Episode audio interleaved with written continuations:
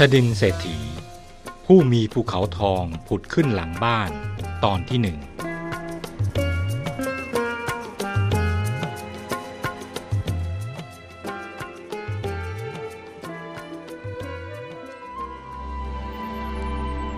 ย้อนไปในครั้งพุทธกาลณมหานครอันยิ่งใหญ่นามว่าตักกศิลา ราชธานีแห่งแคว้นคันธาระ นครแห่งนี้ มีชื่อเสียงเป็นที่รู้จักของมหาชน นับแต่สามัญชนกระทั่งพระราชา แห่งแว่นแคว้นอันเกลียงไกล ต่างด้านด้นเดินทางมาจากทั่วทุกสารทิศ เพื่อมาแสวงหาความรู้แก่ตน ณ ดินแดนแห่งนี้ยังมีเรื่องราวที่น่าอัศจรรย์อีกประการหนึ่ง เป็นที่กล่าวขานและโจทย์จันกันอย่างไม่รู้นาย นั่นคือเรื่องราวของมหาเศรษฐี ผู้เป็นเจ้าของภูเขาทองคำสูงถึง 80ศอกสมบัติของท่านนั้นน่าอัศจรรย์นัก บังเกิดขึ้นด้วยอำนาจแห่งบุญของท่านเศรษฐี เรื่องราวชีวประวัติของเศรษฐีท่านนี้ ล้วนน่าอัศจรรย์ แม้ต้องระหกระเหเร่ร่อนตั้งแต่วันแรกที่ลืมตาดูโลก ถูกทิ้งลงแม่น้ำตั้งแต่แรกเกิด ท่านก็รอดพ้นมาได้ด้วยอนุภาพบุญที่ได้สั่งสมไว้ แม้ที่สุด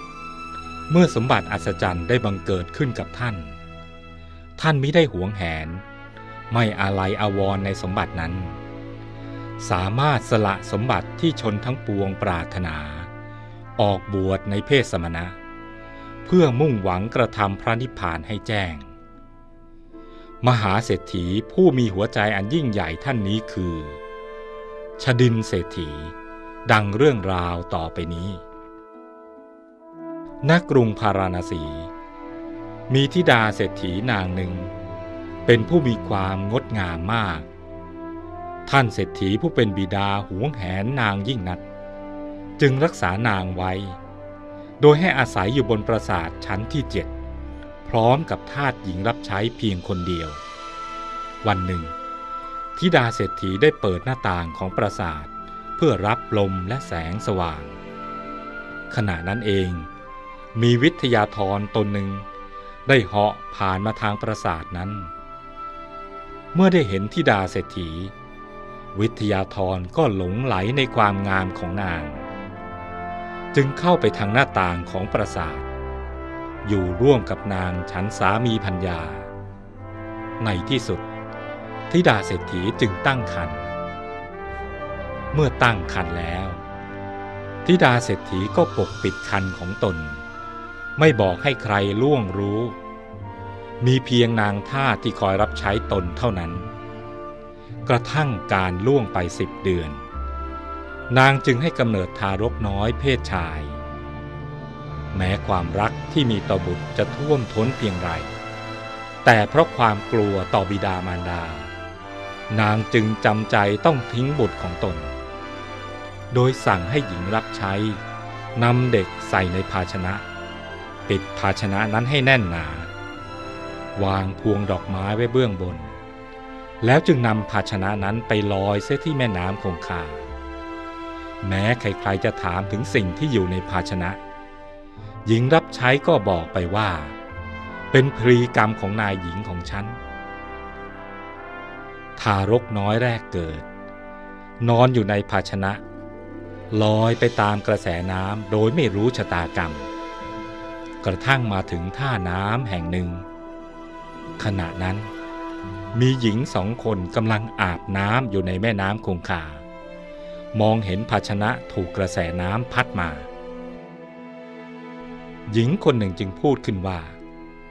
ภาชนะนั้นเป็นของฉัน ส่วนหญิงอีกนางหนึ่ง ได้กล่าวว่า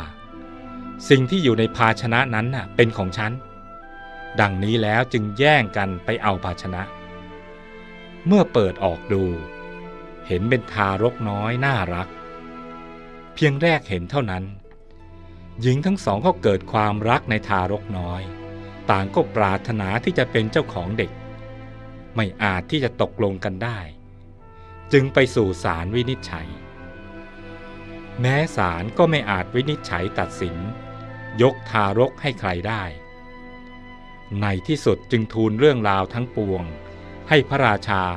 ทรงตัดสิน ในที่สุด หญิงคนหนึ่ง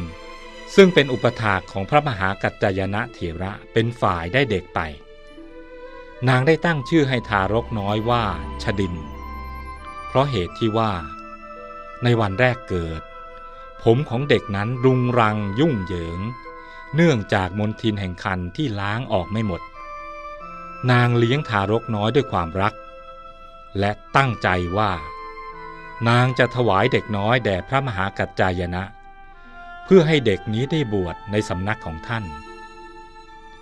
ต่อมาเมื่อทารกน้อยชดินเติบโตขึ้น เริ่มรู้เรียงสา พระมหากัจจายนะเถระ ได้เที่ยวจาริกไปในสถานที่ต่างๆ กระทั่งลุถึงนครพาราณสี เช้าวันหนึ่ง ท่านได้ไปบินทบาทที่เรือนของหญิงผู้นี้ นางจึงถวายเด็กน้อยชดินแด่พระเถระ เมื่อพระเถระรับแล้ว ได้ตรวจดูบุญกรรมของเด็กด้วยญาณทัศนะก็เห็นว่า เขาเป็นผู้สั่งสมบุญไว้ในการก่อน จะต้องเสวยสมบัติใหญ่ในเพศคฤหัสถ์ซะก่อน อีกทั้งเด็กนี้ยังเล็กนัก แม้ยานของเขาก็ยังไม่แก่รอบ ดังนั้นพระเถระจึงได้พาเด็กน้อยไปฝากไว้ที่เรือนของอุบาสกผู้เป็นอุปถากคนหนึ่งในนครตักกศิลา ฝ่ายอุบาสกได้รับเด็กน้อยไว้ แล้วบำรุงเลี้ยงเสมือนดังบุตรชายของตน ในเรือนของอุบาสกนี้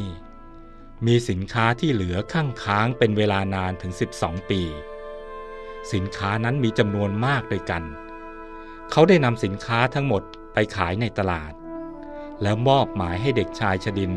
ดูแลสินค้าแทนตน ด้วยมหาทานบารมีที่เด็กน้อยสั่งสมมาในการก่อน เทวดาผู้รักษาพระนคร จึงดลบันดาลให้มหาชนทั้งปวง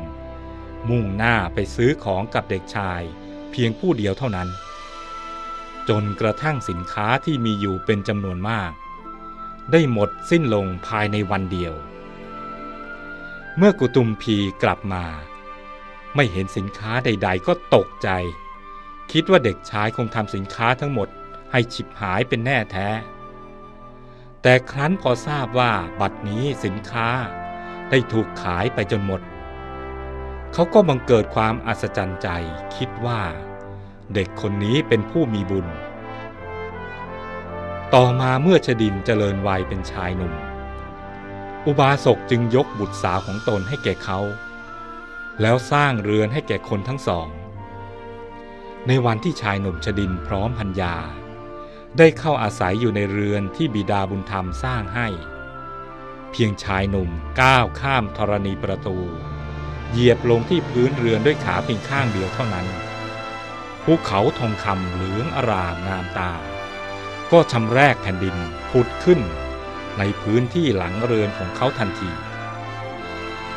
ภูเขาทองคำมีความสูงถึง 80ศอกอลังการยิ่งใหญ่ สร้างความโกลาหลให้เกิดขึ้นแก่มหาชนทั้งหลาย เมื่อพระราชาสดับว่าบัดนี้ ภูเขาทองคำได้บังเกิดขึ้นแล้วที่เรือนของชดิน พระราชาจึงทรงแต่งตั้งเขาให้ดำรงตำแหน่งเศรษฐี พร้อมทั้งพระราชทานฉัตรประจำตำแหน่งให้ นับแต่นั้นมาชายหนุ่มชดิน ได้กลายเป็นมหาเศรษฐี ผู้มีสมบัติอันมหาศาลยิ่งกว่าใครในแคว้น มหาชนจึงพากันเรียกขานเขาว่า ชดินเศรษฐี